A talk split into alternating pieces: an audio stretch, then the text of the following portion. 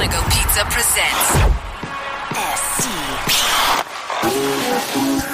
The Steve Dangle Podcast with your hosts, Steve Dangle Well, just hours after the NHL wraps up their very foggy and underattended game, the first of its kind in China, we have. There's really no connection here. P. Blackburn! Hey! I tried. Wait, wait, wait, try that again. Try I'm that going again. with this. Sure. Um, just just months after Fox Sports One officially pivoted to video, we now have CBS Sports digital writer. How do, uh, what would you describe your? Uh, I'm, I'm just gonna read his, his Twitter. Sports, pop culture, and less important things. Writer for CBS Sports, podcaster for Listen to Brunch and Section 10 podcast. the one and only Pete Blackburn. Hi, Pete. Take two was Oh. not bad. Two was better. Two was better than one. I disagree. Um, No. so, so Pete, man, wh- okay. So first off, we just want to say congratulations. Uh, we understand that now you will officially be able to leave your mother's basement. Uh, yes, I guess, but I probably won't. Yeah, that's where all his weights are. That's true. He's, he's definitely not going to leave. He's got to do the California workout as the as the most jacked person in in sports podcasting. I'll call him. That's, I'm sure that's a real tough title to attain. I don't think it is. I don't think it is. No, you're right, Pete. All the in shape guys are doing this right now. Yeah. Uh, well, Cam Charron could have been. He was like a personal trainer, Was and he? then he's like, "Oh, math, Leafs." Yeah. No, he's on the Pythagorean theorem, you might say. Pythagorean. I cannot wait to get. we to that. are gonna get to that. This We are gonna whole get to that. show is just banter around that. Oh, so so we Oh. got a few things that we got to talk about, Pete. Um, I, are you are you upset about Torey Krug? I am upset about Torey Krug. I love Torey Krug. What happened to Torey I wish all the best for him, and I don't want to see. He has a nice, handsome face too. I don't want to see his his handsome face uh, adjusted by shots taken to the grill. Yeah. Oh, so I puck must in the, have missed that. Yeah, he's gonna miss three weeks for puck in the mouth. Oh. So that's not cool. it's a bad condition to have that old puck in the mouth. So, Pete, before we really get started here, you know, a lot of people are going to know you, especially from Canada. A lot of people are going to know you as, you know, somebody who's absolutely hysterical to follow on Twitter. But you've also worked for Uproxx, Fox Sports One, uh, now with CBS Sports. Uh, if if you were to give us like a quick resume, where did you start? How did you get into this? What did you do? And then we're going to talk full on sports because there's a ton of stuff, a ton of ground to cover. Uh, well, I started in college. I started blogging uh, with my own blog, uh, and I did that for like the entirety of my college career. So, like nine years trying to get my undergraduate degree, um, and then that was a spent nine years in getting your undergrad? to, to achieve a four-year degree. Um, but I so I did that, and I kind of got a, a little bit of a following from there. So once uh, once I graduated, I was put in charge of like a this kind of like startup site, um, and I ran that for about two years, and then from there is when I joined on to Uproxx, and I was at Uproxx for about a year before Fox Sports scooped me up, um, and then I was at Fox Sports for a little under a year before they decided to pivot to irrelevance. So. yeah, which, that's awesome. Which Tell us how you really feel, about. man. Um, sorry. Can we just back up a little bit there, Van Wilder? Nine years to get your undergrad? Is that what I heard? Yeah, that was a joke about me. So in the room, Pete, you, you missed this, but in the room, Steve's like Steve asked that question while you were, were telling us the What answer, and you didn't hear him. So Jesse's like, "No, ask it again," because because Jesse and I picked up on the fact that you might have been kidding, but No! Steve wanted to ask a serious question, so I encouraged him to Right, speak up in class. I used to tell people I do a podcast with my friends, and now I just tell them I do a podcast. So so Pete, God damn it. you're you're obviously now with CBS Sports. So what are you doing? That you're you're you're writing words on on a computer screen and then posting that to the internet, which is something that uh, Fox Sports is no longer doing. Uh, what specifically are you doing there? Uh, my official title is trending writer, so I'm gonna be like covering the stuff that basically the internet's talking about uh, every day, and uh, trying to do it. And they uh, the reason that they brought me on was because they they're looking to get more voice driven stuff, and if there's something that I have, it's definitely a voice, uh, whether you like it or not. So I'm gonna be kind of just doing that stuff every day, and I'm sure there'll be there's, there'll be hockey stuff Uh, Once the season starts, I'll be writing columns and, and stuff like that. So, but I guess my main job title and duty is to kind of cover what the uh, what the internet's talking about in sort of a humorous fashion. So, should be fun. Well, you're terrible at that. Yeah. Oh yeah. Uh, as as someone who has been laid off many, many, very many times uh, themselves, uh, how how good is uh, how good are you feeling right now? That you're like, I think what is this week one at the new gig? Yeah, so this is my second day, and uh, Oh, wow. I'm already already taking time off to do this podcast. So I'm sure That's good. I'm. Sure, the second layoff won't be uh, far behind. Uh, but yeah, no, I feel really, really great, uh, and and honestly, it it really couldn't have worked out more perfect uh, in the sense that I was laid off immediately after hockey season. Um, and I was unemployed throughout the entire summer.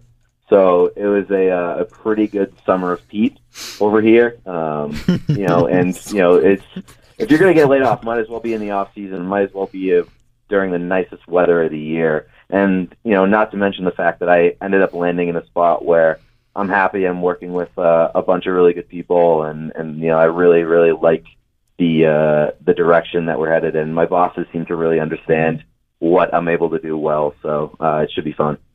Um, It's it's very important to have bosses like identify Yeah, what you're like, good at and actually let you do it. I've learned that that's the biggest thing for me. It's like I need to be able to work with somebody who understands my strengths, understands my weaknesses, and kind of just isn't a dick. Like that's you're Wow. only deep man. Not, that's that, and that's not to say that, that that was the case at Fox because I worked with some awesome, awesome people over at Fox, uh, and the whole team was great, which is why I was so bitter about the fact that they just dissolved everything. Um, but I have learned that just you're only as good as your boss lets you be.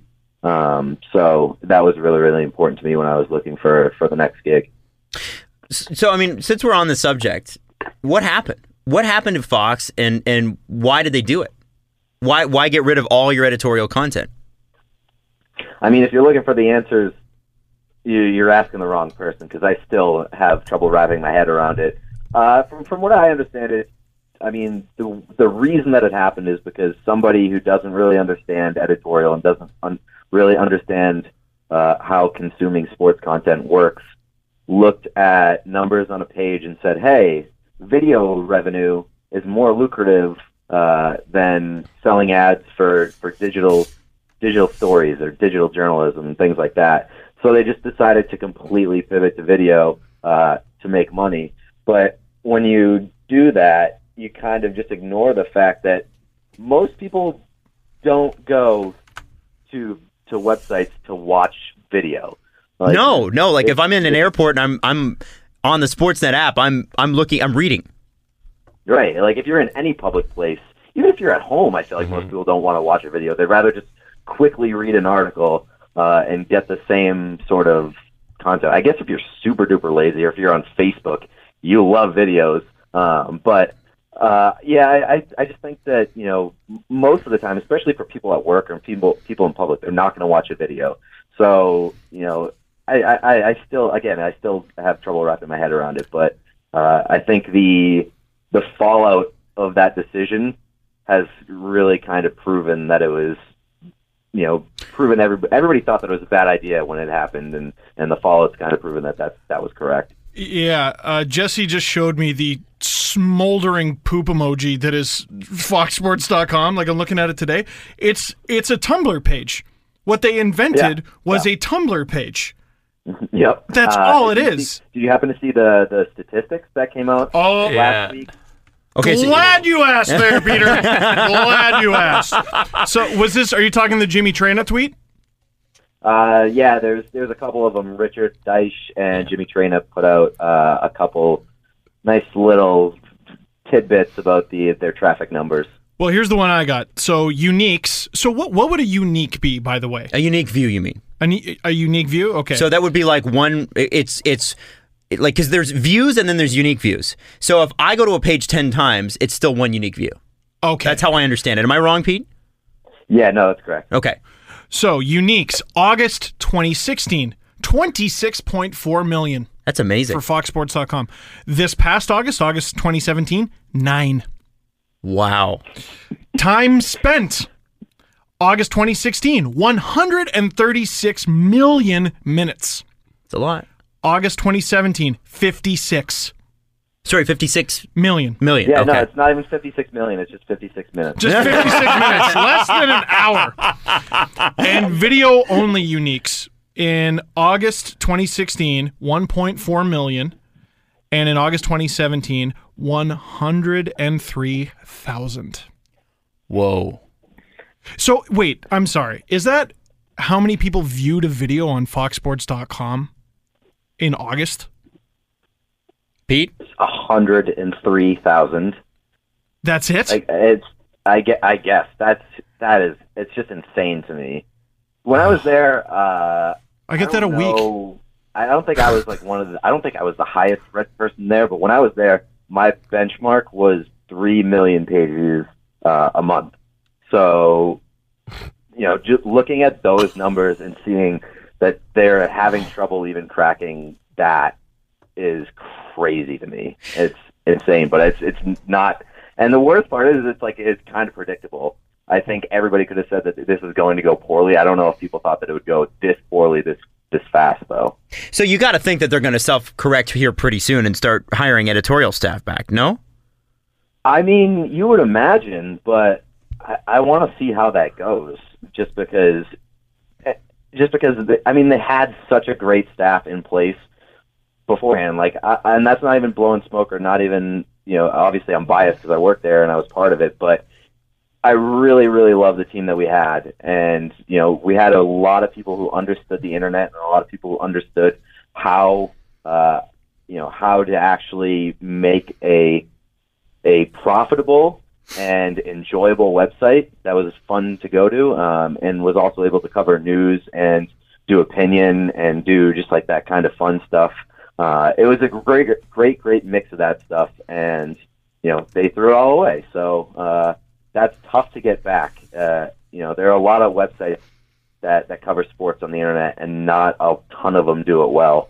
So it'll be interesting interesting to see how they uh, they put a team together uh, if they decide to do that again. But you know, I will say they do have the money to be able to do it. So Yeah, they we'll do. see. Yeah. That's crazy. That's that's why I think there will be a correction here. Like when things started to go downhill at like uh, you know, maybe Leafs TV when I was there or CBC, like uh, it was budget restrictions. Like they were broke, right? Yeah. Uh, Fox isn't broke; they're just dumb. Like for what they did. Well, and the- the- so the- I got to assume they'll correct it. The interesting part for me, and, and Pete, you know a little bit more about this, and I I want to I want to segue this into the NHL in the United States because ESPN all- did did something similar, and I want to kind of get how it's viewed down there because you know we only really have the Canadian perspective, but you know when when you look at the the chasm between what management knows about the internet and what you know about the internet.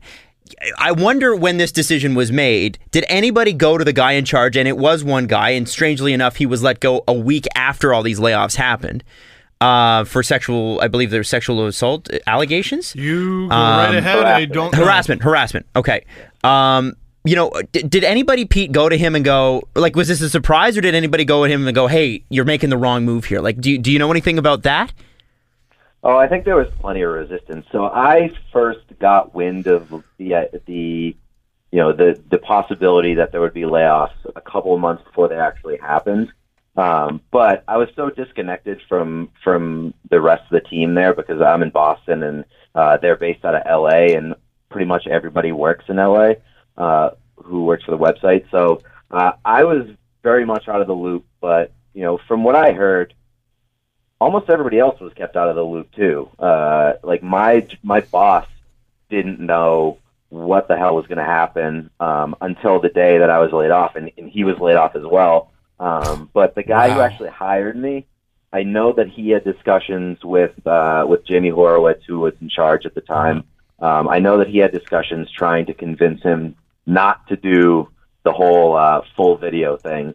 Um, and obviously, they didn't really they didn't really come they didn't really work uh, but i know that he did his his damn best to convince him not to do that because he he saw it for what it was and and uh you know now he works at espn so Wow. And and ESPN has cut a lot of their their NHL coverage. So you know, being down there, and I know you're not exclusively in the NHL with what you're doing with CBS, um, but it seems like it's your first love. Um, how is it? How is it perceived by the fans, and how is it perceived by the media outlets? Because you have the benefit of of being able to look at it from both perspectives. So is it is it that the the um, the media outlets down there don't see it as enough of a of a money winner, which you know in, in many cases it's not. Um, and do the fans see it as you know the fans are like small and hardcore, or how does it work down there?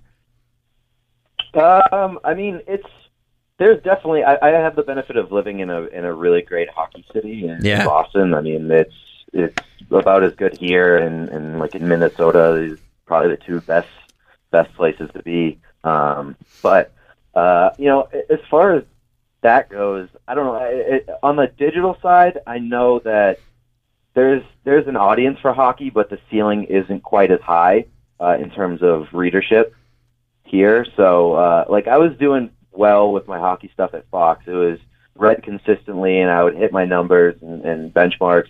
Um, but you know, the stories wouldn't take off like some of the NBA stories would, and they wouldn't gain that traction. And I think a big, a big reason why is you know hockey doesn't have uh, the pull in terms of names and uh, and and you know pure stardom down here. Uh, when you look at at the NBA, it's like you got LeBron, you got Steph Curry, uh, Durant, uh, like those names. People will read stories and you know have interest or watch TV segments just based around those names. Um, and you know the NHL doesn't really have the same effect here.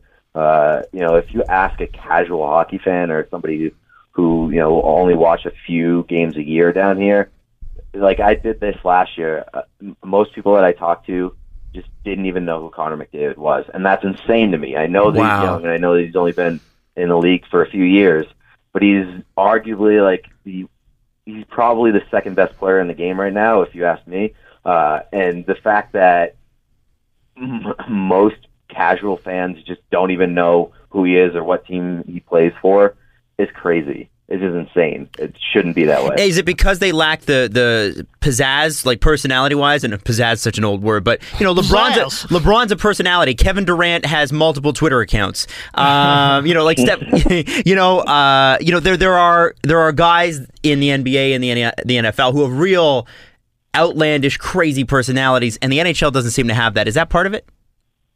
Yeah, and I think part of it is that they're really not allowed to, or it's not encouraged for them to to have those loud personalities, or you know, be be more than just like a team guy.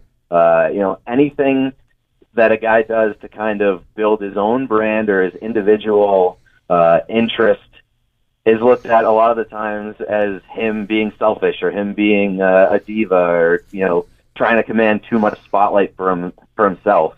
And you know it it shouldn't be that way. It should be guys guys should be trying to build up their own brand as much as possible because that brings attention to them. It brings attention to the game, and it and it just creates interest. And I've I've had that stance for a while, and it's it's just frustrating to see how much uh, how like because hockey players are interesting. They are interesting, despite what they might come off as in in, in interviews and stuff like that, with all their cliches. But these are like really humorous. A lot of times, really humorous, really really good guys with great personalities, and they're just not allowed to put them on display. I I think that's probably true. Because you Yeah. talk to any of them off camera, they're just regular. They're just regular people. They love to crack jokes. They probably trash talk more than you know most other sports. Um, and then you know you put a microphone in front of their face and they say nothing. Here's my gauge for personality and fame these days. Is there an NHL player famous enough and charismatic enough to do an episode of Hot Ones? Do you know that show?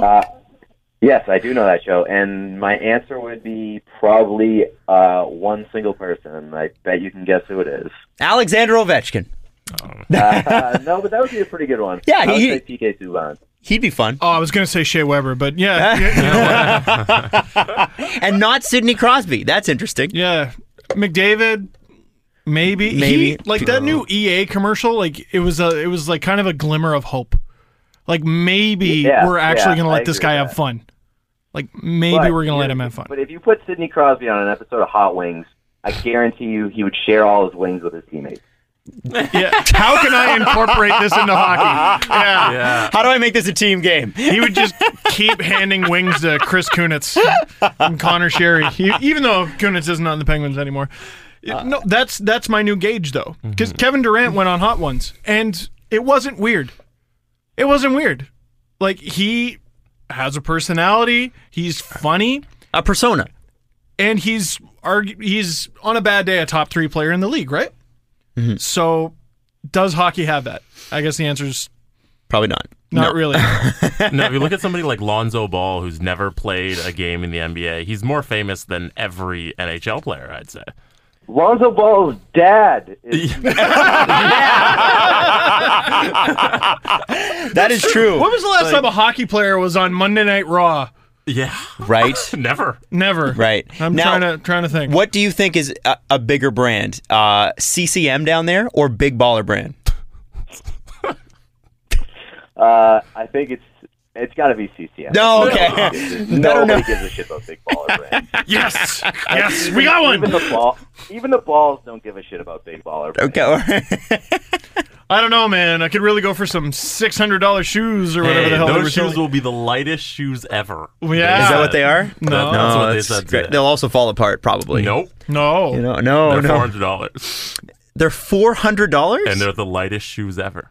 Yeah. That's scary. Um, so, so I, I, Peter, we've got to talk about the Bruins here for a sec because it was sort of an interesting summer. And if you look at Cap Friendly, which I love to look at Cap Friendly uh, Every day. every day, Every every show. every day. It's my it's my. There was one particular player who, until recently, did not have a contract, and I wanted to know how terrifying was it having the prospect of David Pastrnak not coming to camp. Uh, it was the most terrifying. Uh, It just, you know, when when you're a Bruins fan, there every summer there's something where it's like, all right, what could go wrong here? Because it's absolutely going to go wrong, and it's going to be the worst. Uh, and you know, for Bruins fans, it was the Pastrnak contract this year, and like, it was very very hard to explain because in the back of my mind, I I knew that they were going to get it done. I knew that. Like, there's no way that they can screw this up again. Oh, there's a Uh, few but ways.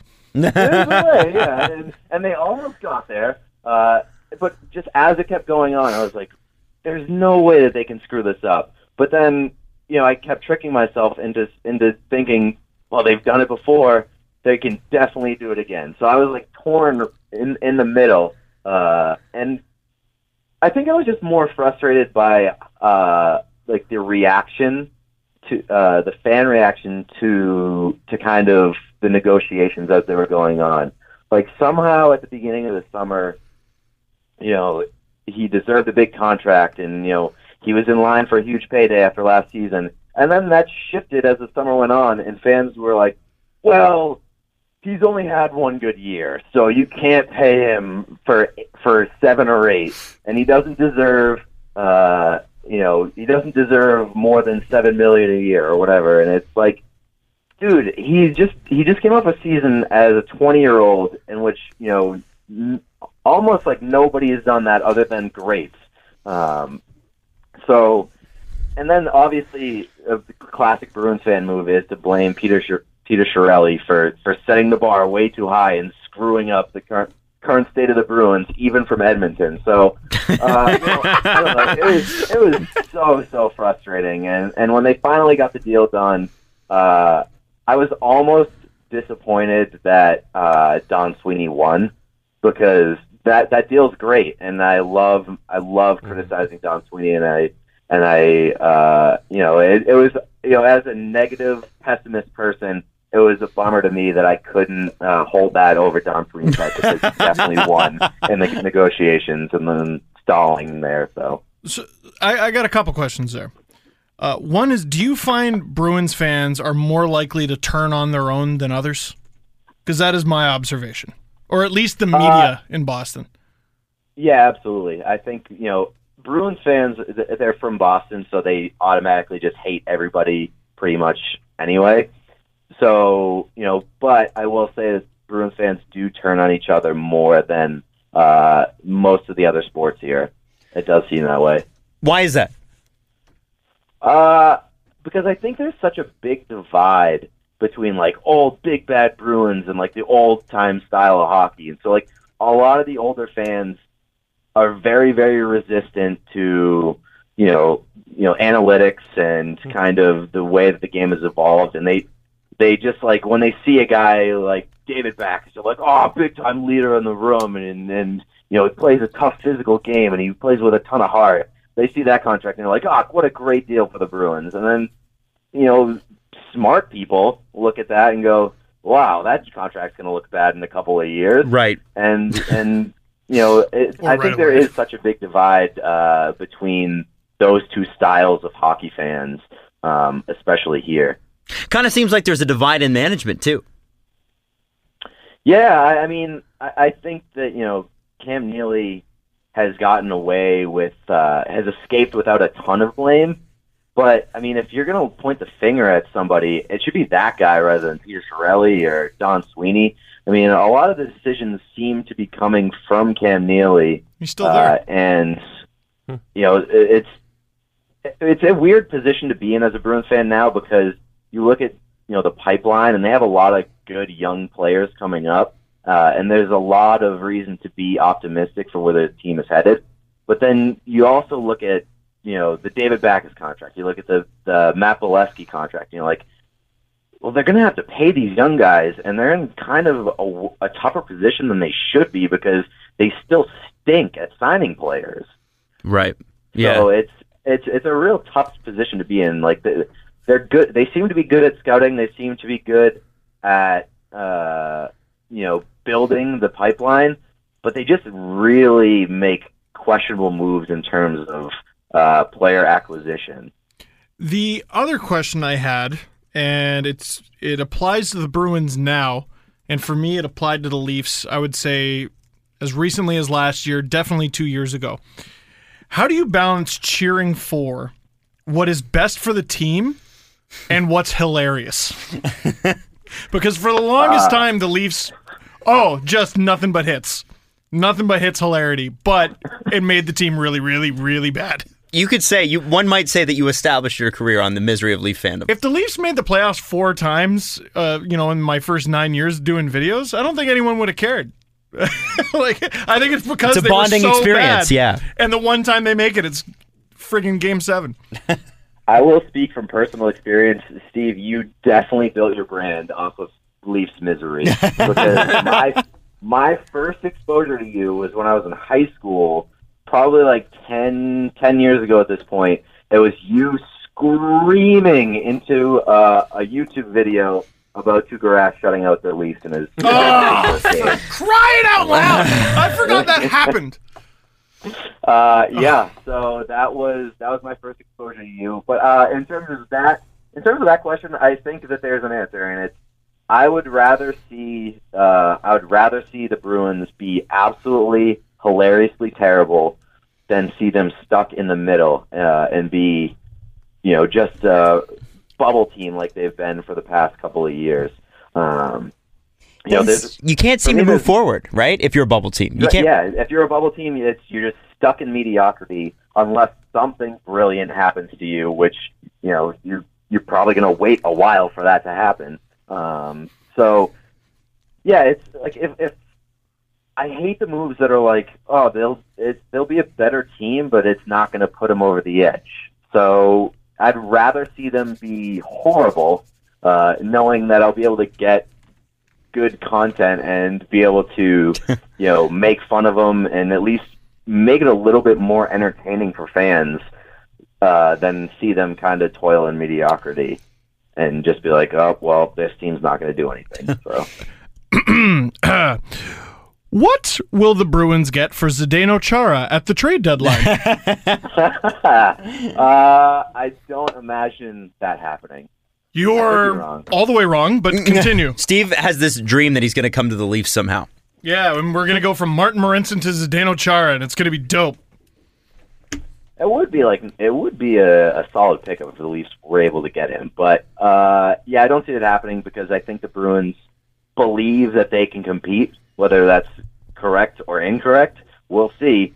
But I do think that this this front office won't concede the fact that you know that they're either selling or you know giving up on competing. So they're not going to trade Chara, and I also think that they want to keep him probably for a couple of years beyond this year. Wow. at a limited oh, really? price.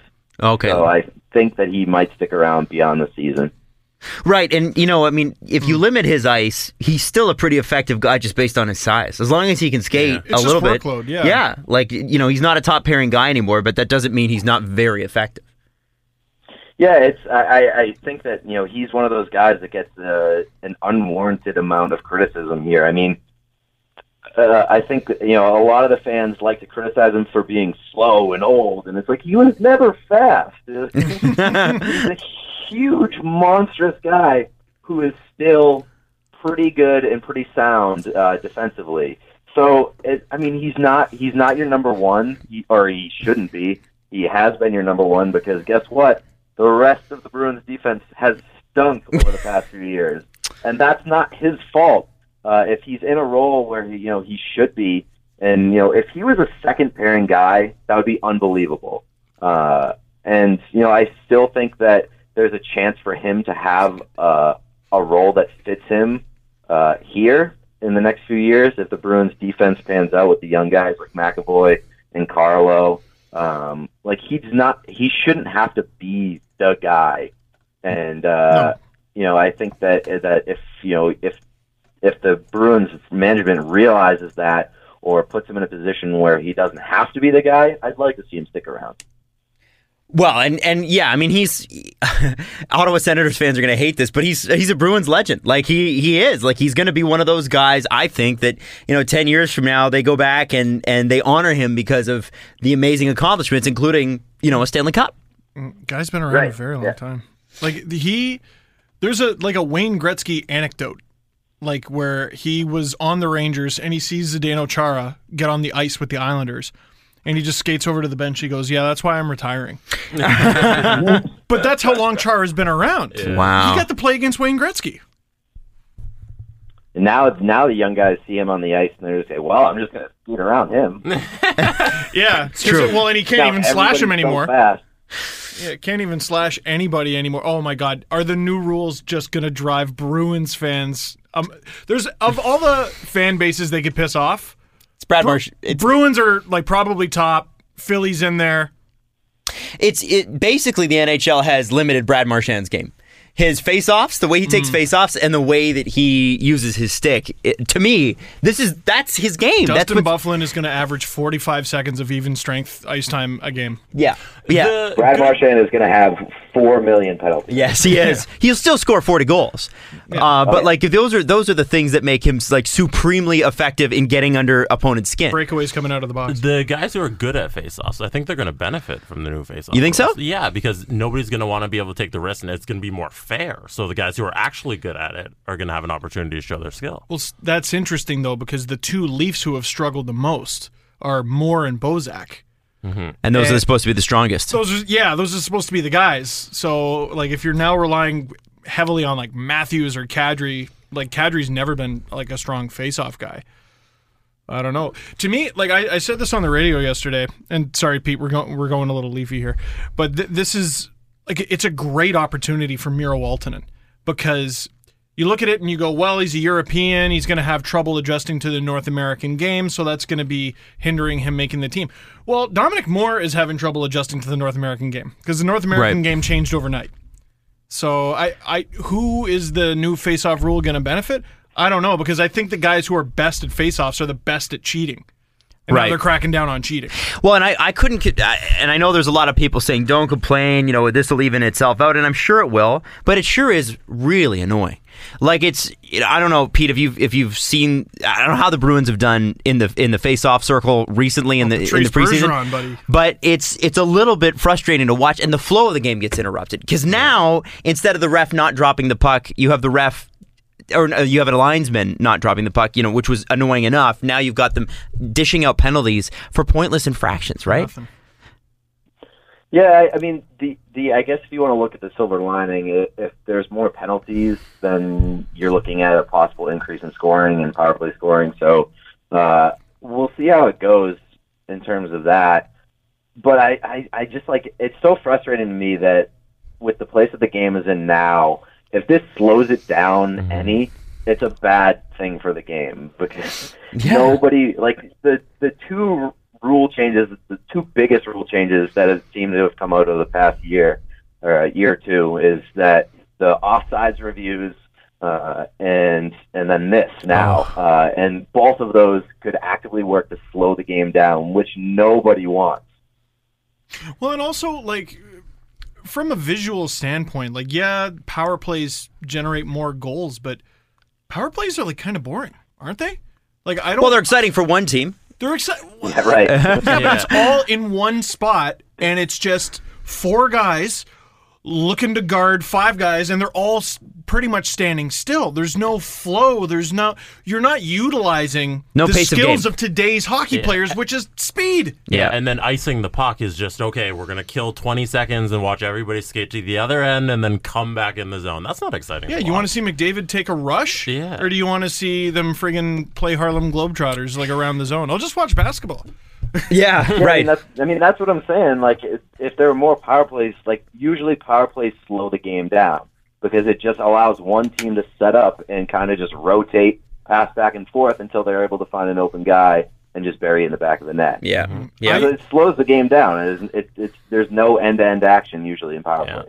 Um, So- with the slashing, uh, do you guys agree a little bit more with that? With the fact that you know, because I mean, there was there's a ton of that going on, and I mean, wasn't didn't someone break their hand last year? Because Mark of a- Methot Mark almost lost a finger. lost a finger. um, be- Uh, Johnny Gaudreau didn't he? Johnny Gaudreau always gets slashed. Yeah, Johnny Yeah. Gaudreau, I think, was out for a while. I want to say Brendan Gallagher, but I know he also accidentally blocked a Weber shot. ooh, fun. Wa- Wasn't there someone on the Bruins as well? Uh, a- I know a few years ago, uh, Torey Krug, I think he suffered like a wrist fracture. Boy. slash, slash on the wrist. He's had a good couple years then, wrist and yeah, jaw. for sure. Um, yeah, no, I just like I, f- I feel like with the slashing thing that makes sense to me. That makes sense. It's like okay, fine. You want to you want to cut back on the slashing. You don't want you know somebody else walking around with half a finger like Marc Methot did. I get that. Uh, the the I wondered though with the face-off violation. Other than Jeff Marek, I don't know a single person who noticed or cared about how those face-offs were going.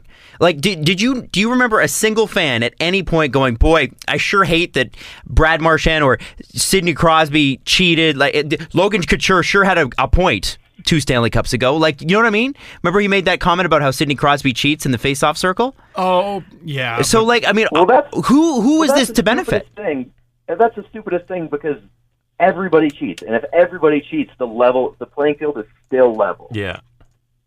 Yeah, yeah. ah, the old Steroid trick. Lance Armstrong. Uh, I'm a Patriots fan.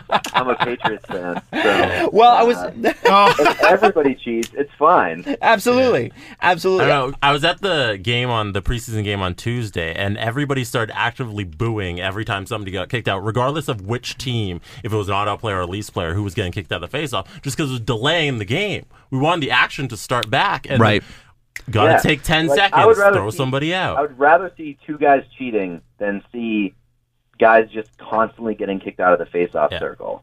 I Well- don't need to see that. Just get on with the game. And what's wrong with what they were doing? The the uh, the the official just doesn't drop the puck. It's annoying.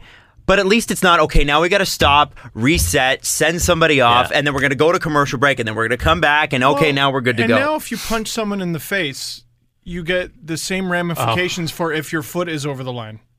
Yeah. In the face-offs. It's Yeah. it's dumb. Now, to kind of counter something that we just said a minute ago, they want this to be a teaching thing. The goal is not necessarily, well, I don't know if I believe this, but the goal is not necessarily to increase penalties. It's to get these players to stop doing it. So they're getting them to stop cheating in the face-off circle, but also if they stop it with the slashing, if they reduce actual slashing, the game will be faster. See it that will be that f- free the flowing. slashing makes sense. Again, if if It's the- it's I the feel like face-off dot. people are Okay. are you look at the way Marchand and Crosby and the, these guys who are really really good at this, who people call people call them cheaters. I almost look at it and go, are they cheaters or have they innovated? Are they just doing the thing that no one else has has thought of yet, Uh, and they Marchand's advanced a it? cheater. Marchand's a cheater. Bergeron, I think, is an innovator. right? Like I mean, I, I don't know. Like I just I just feel like is is and I could be wrong on this, but is is Crosby not creating? Is that are you limiting the creativity of the face-off? And if if that's the new way to take the face-off, then that's what they do. And if you got to slap another guy's stick out of the way, and that's a little bit of gamesmanship, that's kind of fun, isn't it? Yeah. I don't know. I, maybe I'm crazy. I just never had a problem with it. I think it'll even out for a guy like Crosby, right? Because now he can no longer cheat in the faceoff circle. But what happens when you can't slash Sidney Crosby anymore? Right. Yeah. The, the return of the 120 point season. Oh, that'd be nice. That'd be good. Um, so, uh, Pete, did you catch any of the game this morning with uh, the Kings and Canucks in uh, China? I cannot say that I did. Uh, I had very little interest. I had very little interest in uh, in preseason hockey to begin with. Uh, but when you put it on, what time was that at? It was at like Seven thirty this morning, Eastern Standard. Yeah. yeah. I'm I'm not getting up at seven thirty in the morning for a preseason hockey game. Well, and which Honestly. Canucks fans and Kings fans saw that game? Yeah, that would have been at 4:30. right. That seems That's- like a that seems like a gigantic oversight on the NHL on NHL's part. Well, New York so time, true. it'll be it'll be seven thirty. But you're right. You're right. And the Who thing was, watched this game? Oh, also, it's a weekday. and nobody was there either. Nobody in China was there apparently either. Like Did it was did game- not. Better question: Did this game happen? Do we have? oh, Okay, we saw a box score. Do we have proof that those things happen? I mean, do we have video? that's Let's true. go to foxsports.com to find out. but guys, but guys, they're really trying to grow the international game. That's why they're putting preseason games on at 4:30 in the morning local time, uh, and not sending players to the Olympics. That's that's their business plan. That's a now. great strategy. I, I hope this continues because they'll continue to be just North America only that way. Well, I, I've got uh, one of the uh, guys who actually writes for Hockey Buzz kind of did a really good kind of breakdown. And I'm, you know, uh, we got a couple friends that work there. And he said uh, the NHL will be in China a minimum of six times in the next eight years, could be more. Uh, can't confirm That doesn't yet. seem like very much. no, it's it's yeah, it's like the NFL in Canada, right? They're like, yeah, six Oh. times in the next eight well, years. and that was a huge success. So. Uh, can't confirm regular season NHL games in China at this point.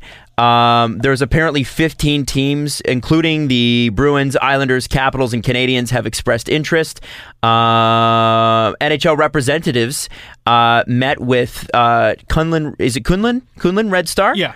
Um, which is a KHL team, and they do every single time that they go out to China. And I and guess CWHL team as well. Right. So they're apparently they are working with that. This is where I thought it was interesting that the NHL and the KHL are actually working together in China to grow the game because they believe there's mutual benefit there. And that was an interesting point. I thought that that's kind of cool. If I know anything about the KHL, it's that uh, I don't know. I think they have something nefarious Okay, going well, on. Do they owe the NHL money? How much? and how long have they owed them that for? Fair Was enough. it given to them in a brown paper bag? um, they're saying they're seeing this as a 20 to 30 year plan to break into China. And there's a chance that they haven't they haven't confirmed this that that an NHL team in a preseason game will play Red Star. The NHL might not be able to break into Calgary, which is a market Right. they're already in. So Yeah. I don't Um, know, I'll believe it when I see it. Pete, what did you think of the Joffrey Lupul stuff? Uh, I didn't actually see what actually happened there. I, I, I caught up on it a little bit this morning. Uh, but what did he actually say? So, okay, he tweeted a picture of him snowboarding down a pretty rad slope, and uh, he basically said all work is what, which is you know the Mayweather thing. But then someone talked about, uh, someone left a comment like, "Didn't you just fail your physical?" Because it's true. uh, Like less than a week before he posts this, Lou Lamoriello goes, "Oh yeah, both Nathan Horton and Joffrey Lupul failed their physicals." Right. And then Lupul posts this thing of him going down a hill. That guy leaves a comment, and Lupul leaves two comments in response. Uh, one of them was, I'm just waiting for the call, which is kind of cryptic. Oh, here it is. Thank you, Jesse. Uh, yeah, just waiting for the call. And then the really bad one, haha, failed physical? They cheat. Everyone lets them.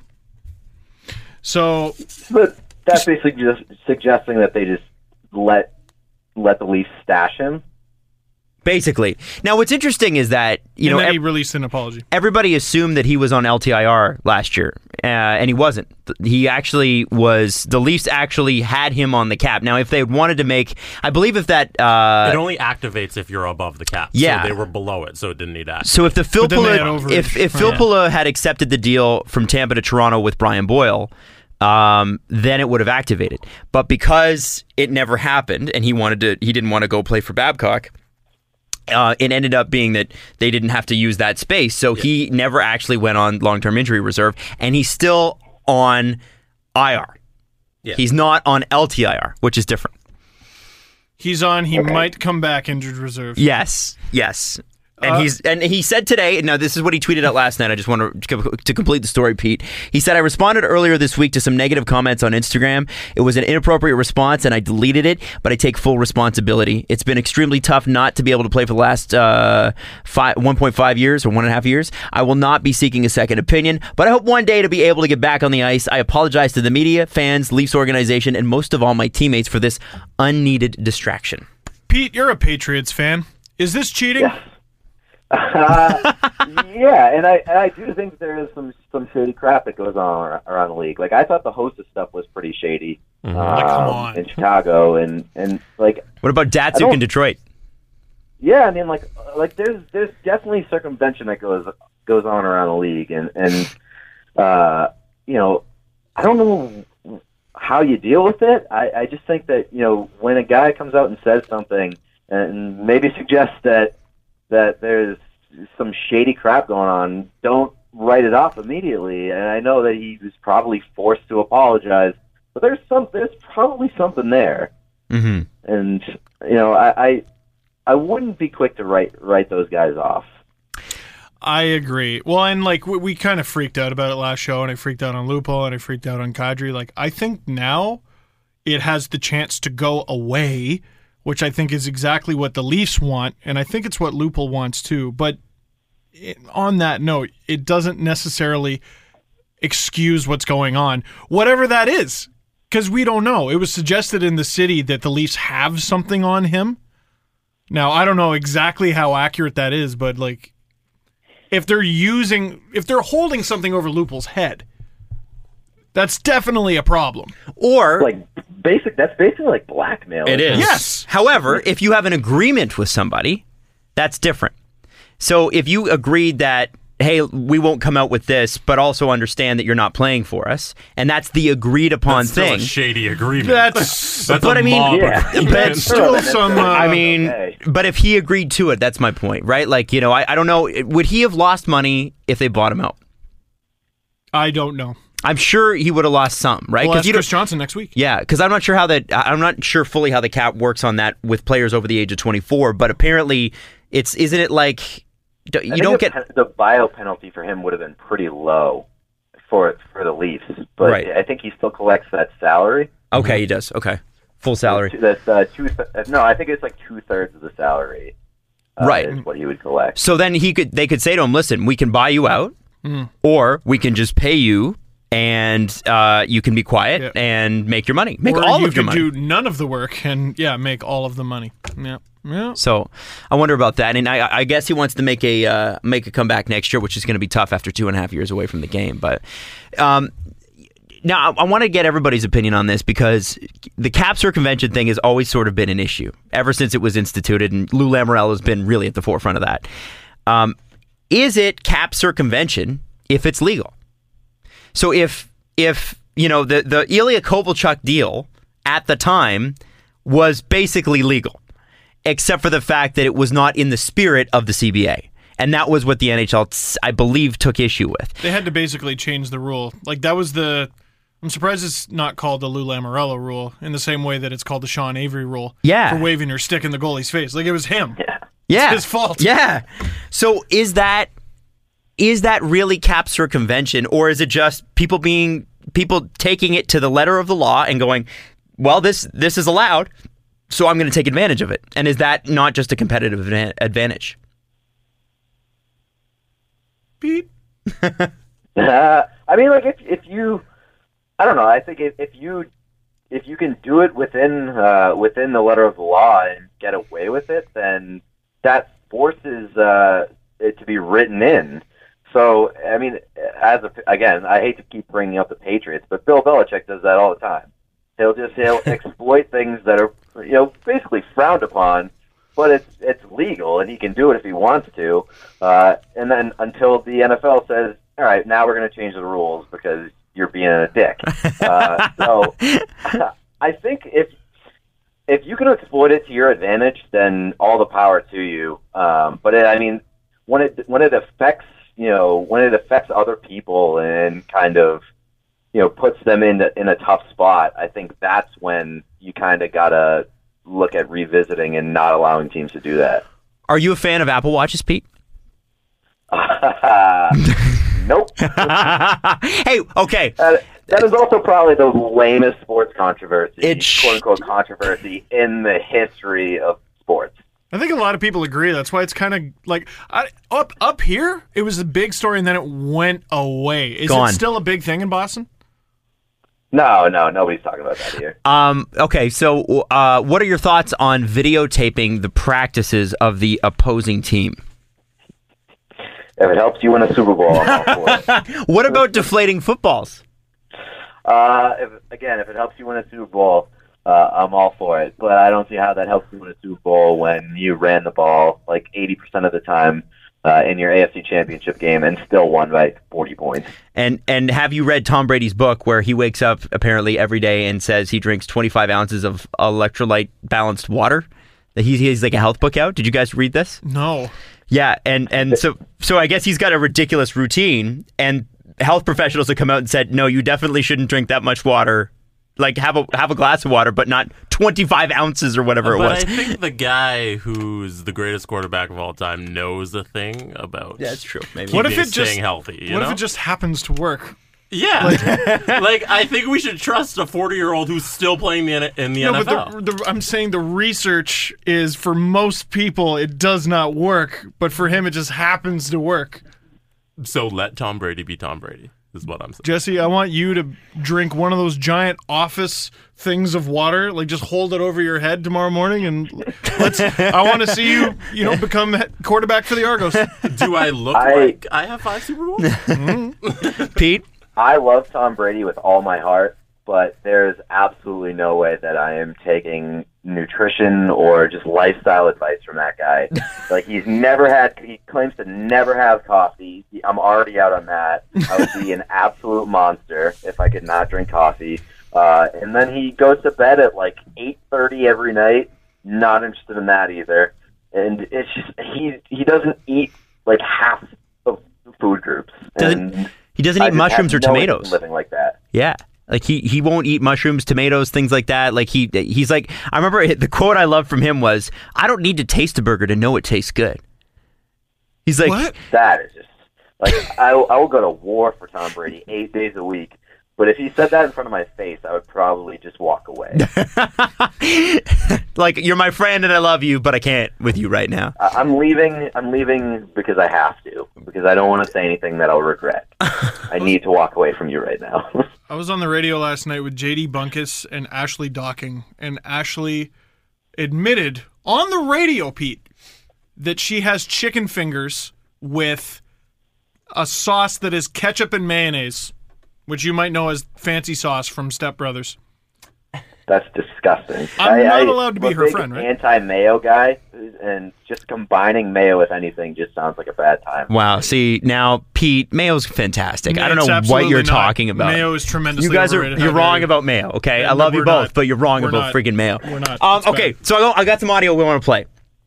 Oh, the this- internet's back. So the internet is back, Pete. The reason we haven't got to the uh, the audio yet is the internet, uh, for some reason, inexplicably went down. But there's some things that we got to talk about. The first thing is a little bit older.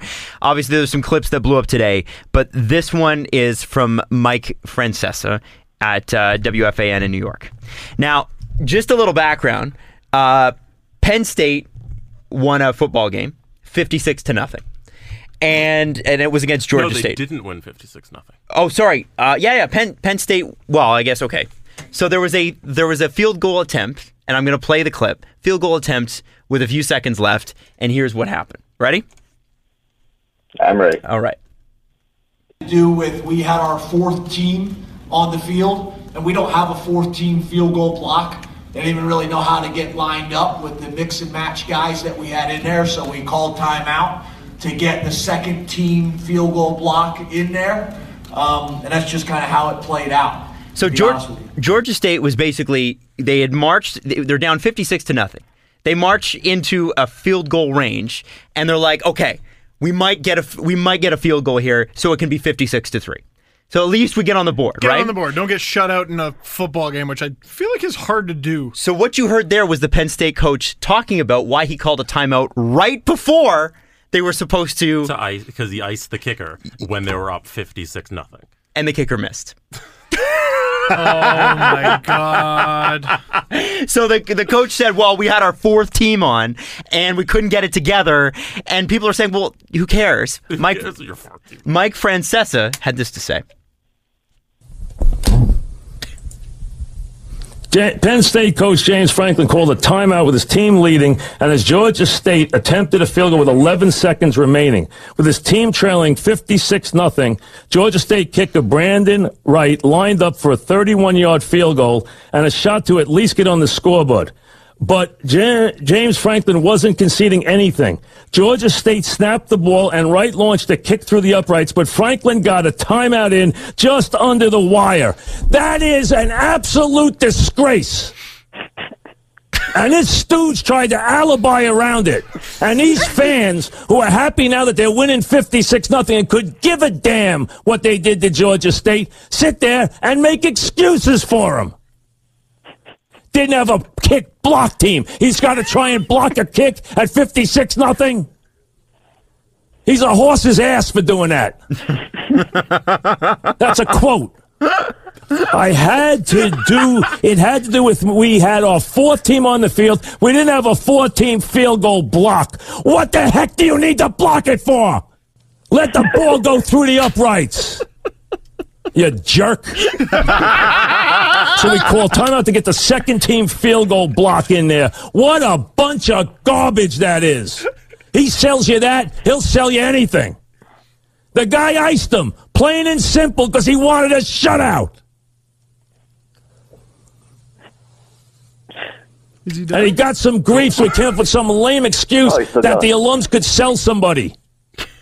He's gonna pregnant pause. Pregnant. Anybody pause. watching knows that is complete nonsense. The guy kicks it again and misses, right? That's the bottom line. So I hope he was proud of himself as he ran across the field. You know, I hope he was proud of himself for getting that 56 nothing. I hope he was real proud of him. I hope he was proud of himself on a coach's show. Show it a few times. A lot of I could keep going, but wow. now I want to compare and contrast that, guys, because you know Mike's Mike Francesa sometimes gets fired up. Rarely does he get fired up, mm-hmm. but when he does, it's interesting. Now, I I want to know who did a better job. Was it Mike or was it this guy? Pete wrote about this guy today, and I'm Pete all morning. I've been wanting to talk about this with you three all morning. Is it is it is his name David Santana? Or is it Michael something? I don't know. I don't know this guy's name, but he's from ESPN Radio in New York, ninety-eight point seven. Um, That's Pete. That's Oh, Pete. Yeah. oh, Pete, do you know? Uh, it's um, something. Uh, his last name is uh, two things. It's Don Don LaGreca is his name. Don LaGreca. Okay. Don LaGreca looks like an older version of Guy Fieri. He looks like the child of Augustus Gloop and Veruca Salt.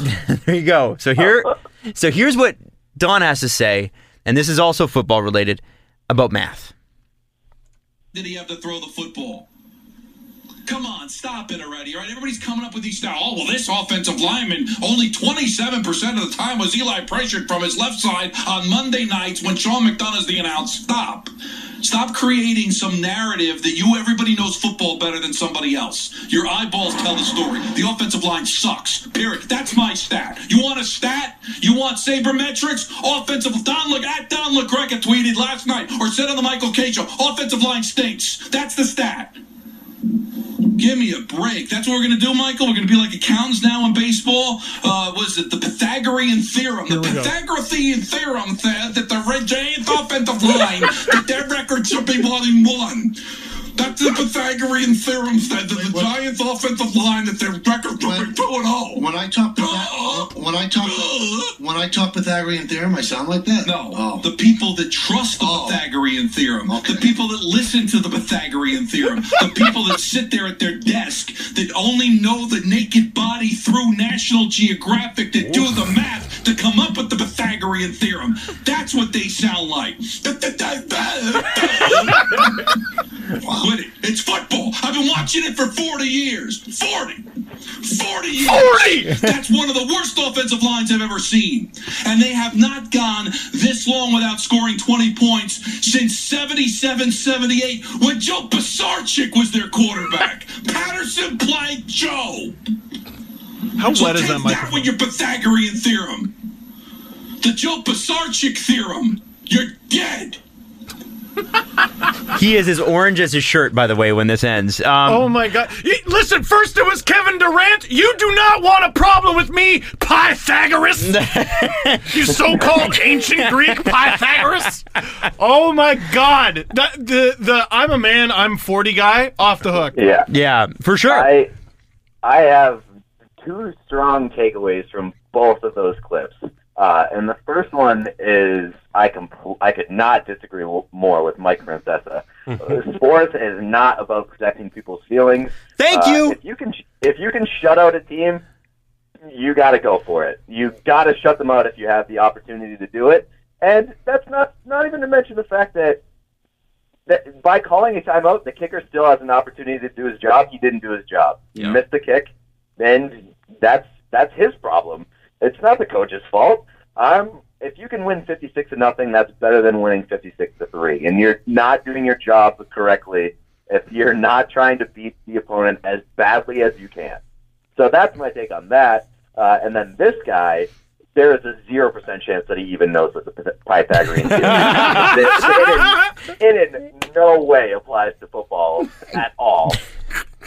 Um, it did build his house though, which is interesting. I No. mean, you use that, you know, you use that in engineering You know engineering. what built his house, Adam? Men with with with brawn and their bare hands. And then when they went home, they went and watched football. for 40 years. For 40 years. That's how they built his house. Also, the the most underrated part of that clip is him thinking that nerds have to go to National Geographic. Yeah, thank you, know, Pete. thank you. My big takeaway from this, like I remember, I so I listened to this in the car on my car speakers, blaring it like it was the Wu Tang Clan. It was the best. And my first thought when I heard that quote was, "This guy fucks." It's, here's this guy making fun of nerds who probably spend all day on the computer and all day online and thinks that they have to go get a National Geographic magazine to see naked women. Definitely not aware of how the internet works. No, no, or how Is there the, another way?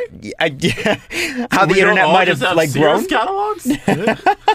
Um, okay, so last last clip, last clip. Now this doesn't have anything to do with sports, but I still think it's important that we play it because it's it's an important clip. It's another freak out, and I want to compare contrast with the first two. Okay, are we oh ready? my god! You know what's uh, here before before It- you play it. Before Okay. you play it, Pete. Damn it! I'm so happy you're back doing what you do. Like you got to write an article about that clip. What did you say? I know. You're living the dream, dude.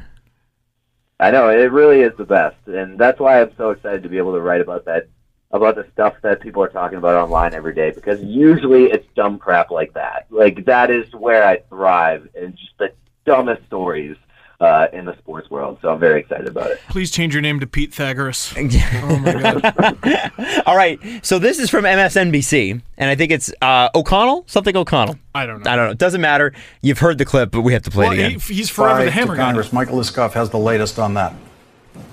Lawrence O'Connell. O'Donnell. Lawrence O'Donnell. Stop the hammering. Stop the hammering out there. Who's got a hammer? Where is it? I don't know. Where's the hammer? Is it on the go up on the other floor? Somebody go up there and stop the hammering. Stop the hammering. This poor old man. I'll go down to the goddamn floor myself and stop it. Keep the goddamn commercial break going. Call fucking Phil Griffin. I don't care who the fuck you have to call. Stop the hammering. fucking out of control shit. Now he, he released a tweet and apologized. Sucks. Oh. It fucking sucks to be out apology? here with this out of control shit. Pete, did you see the whole eight minute clip? It's eight minutes. Eight minutes That's long. eight minutes. Yeah, so this is the th- I feel I felt bad for him. Yeah. Okay, because it's 8 minutes long. There's a solid 4 or 5 minutes of him freaking out, which was probably over the course of potentially a couple hours because it's just his Right, hits, it's just- right? yeah. So we're missing all the sot. So this is going on. What was driving him nuts is someone's just having a casual conversation in his ear about some other shit, and you just see him like, like he's about to keel over. Right, and he's so controlled in his read. Otherwise, right? What's amazing, he goes from angry to like very controlled. Yeah, and he's not he's not very verbal about it. He's just like there's someone in my ear. There's some and it gets more and more there's someone there's a woman talking in my ear and you see him like like he starts to get up from his desk but he doesn't actually say anything. And then that fucker with the hammer. and he just pops. Now, it wasn't just that that there was a lead up to it cuz you shouldn't freak out on people like that. Who released that I, uh, footage? yeah. It's now my life goal to put that clip uh, on audio and then just walk around into Ram stranger's house while they have sex and just start playing Stop the Hammer! Stop the hammering! If your te- if if the Leafs or Bruins ever get blown out this year, we should just put that clip out there. Stop the hammering! That that has so many uses, and I'm I'm going to use it at every given opportunity. That's amazing. Stop the ham. That poor guy. Why did he tweet an apology? I'm sorry that Well, someone said- on my staff he released said, this footage. No, he said a better man would have handled the situation.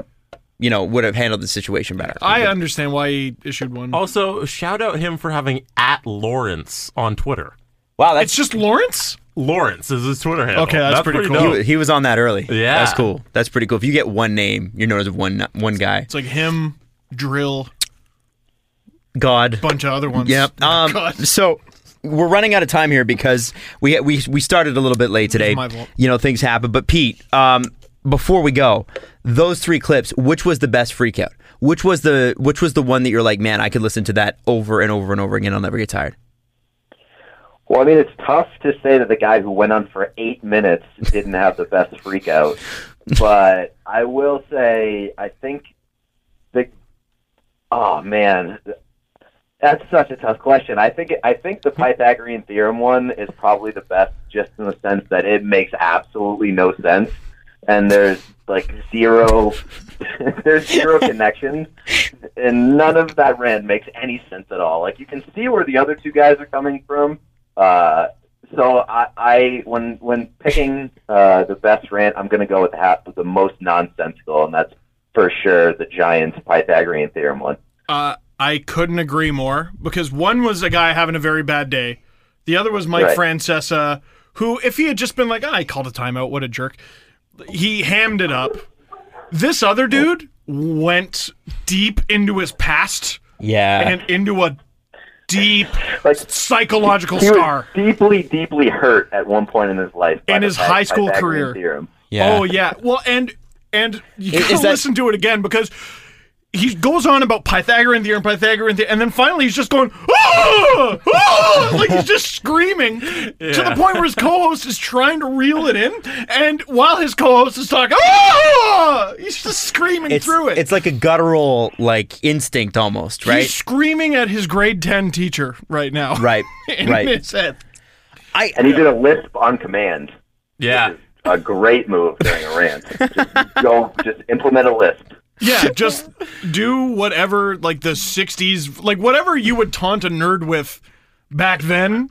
You bring that, bring that out. Right. That's that's been in the locker for thirty or forty years. Now you bring that out now. Oh, Dust oh the off, baby. Pythagorean theorem. It's nice that outside of hockey, the analytics debate still rages. I'm glad it rages in football. I'm glad it rages in a little bit in basketball too. It's nice to know that it's it's everywhere. It's Pete, not I just bring here. this to you.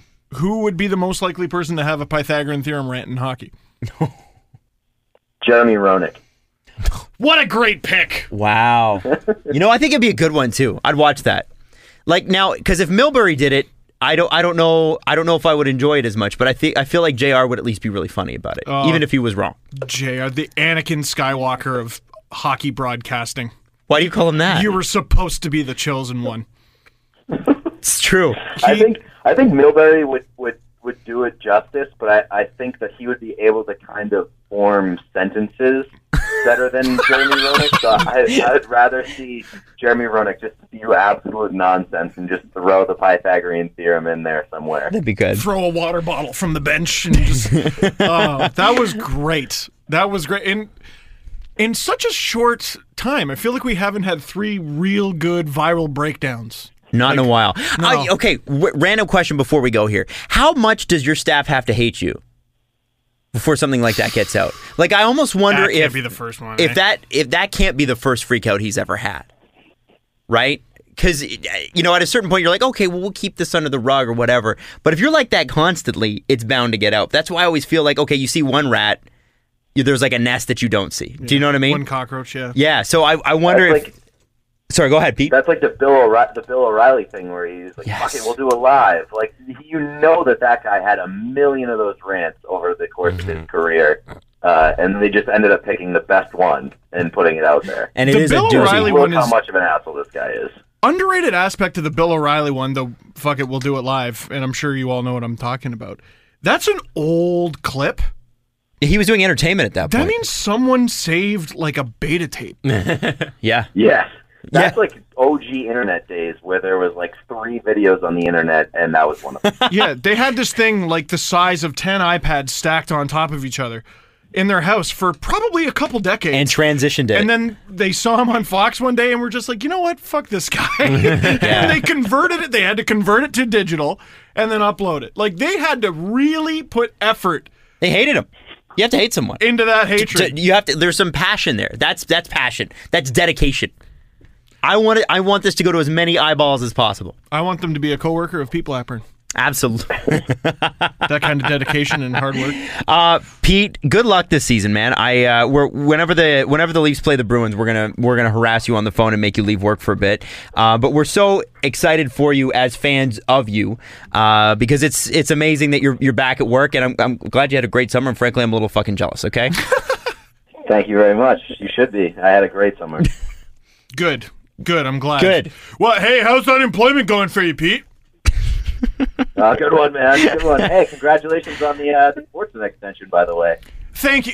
I I didn't tweet that for like everyone was very nice and they're like, "Hey man, congrats! That's so great to hear." I literally just did that to troll the Athletic. Like I, I Right. thought it was funny. Right. I said big day tomorrow, and then I'm like, ah, I'm just staying with the company you probably thought I was going to stay with anyway. Ah. and then everyone was like really nice, and including Pete. So thank well, you. don't get used to it because that's the one time the internet will be nice to you this year. Yeah. Yeah. So I'm gonna get laid off, and people are gonna be like, "Oh, I bet you were, Steve." Boy who cried wolf.